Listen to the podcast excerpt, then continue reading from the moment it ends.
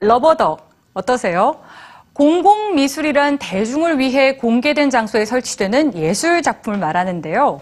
어떨 땐 그 지역의 랜드마크가 되기도 하고 때론 사회적인 메시지를 전달하는 매개체 역할을 하기도 합니다. 미국의 공공미술가 캔디 창도 자신의 작품을 통해서 말하기 힘들었던 그의 삶에 대해서 털어놓았는데요. 어떤 이야기인지 함께 들어보시죠. 여러분은 죽기 전에 무엇을 해보고 싶으신가요? 그렇다면 여러분의 곁에 있는 사람은 죽기 전에 무엇을 해보고 싶어 하는지 알고 계십니까? 잘 모르시겠다면 그 답을 세계 곳곳에 있는 담벼락에서 찾아보시죠. 이것은 미국의 공공미술가 캔디 창의 죽기 전에 나는 이라는 프로젝트입니다. 캔디는 2009년 사랑하는 사람을 잃었습니다. 어머니였죠.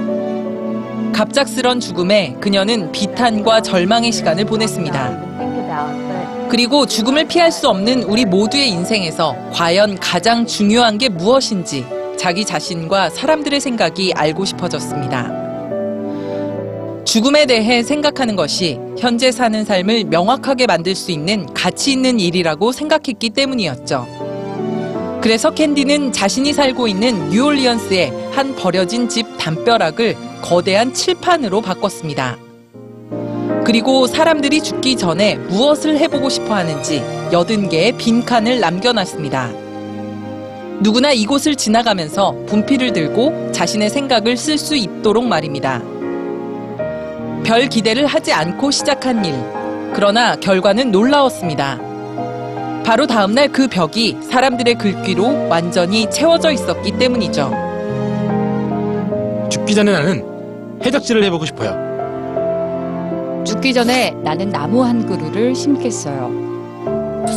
죽기 전에 나는 완전한 내가 되고 싶어요. 캔디의 칠판은 바쁘고 배타적인 현대인들이 잠시 멈춰서서 자기 자신과 이웃의 삶, 가장 깊은 곳을 들여다보는 쉼표가 되었습니다. 그리고 이것은 해를 거듭하면서 약 60개국에 30여 개의 언어로 500개가 넘는 벽을 세우는 그야말로 전 세계적인 예술 프로젝트가 되었죠. 이 공공미술이 사람들에게 어떤 영향을 끼쳤다고 생각하는지 캔디에게 물었습니다. 우리 모두는 각자 좌절의 시간을 겪어요. 이때 당신은 혼자가 아니라는 느낌에 큰 위안을 얻죠. 하지만 마음을 열고 이야기하는 것이 쉽지 않기 때문에 우리는 이 사실을 망각하기 쉬워요. 이 마음을 터놓는 익명의 말 덕분에 우리는 더 솔직해지고 텅 빈 공공장소에서 사람들 간의 신뢰와 이해를 얻게 돼요. 이것은 더 나은 세상을 만드는데 도움을 줄 뿐만 아니라 우리 스스로가 더 나은 사람이 될 수 있도록 한답니다. 우리가 함께하는 공간에서 사람들을 웃게 하거나 때론 눈물이 핑 돌게 만들고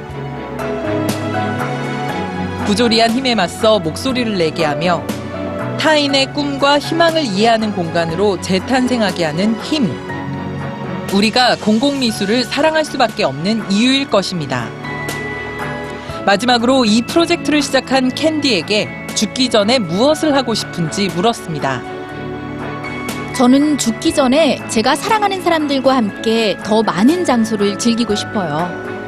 한국의 시청자 여러분, 호기심을 잃지 말고 도전해보고 열린 마음을 유지하세요. 이것이 바로 좋은 아이디어를 내고 당신에게 의미 있는 것이 무엇인지 알게 되는 핵심이랍니다.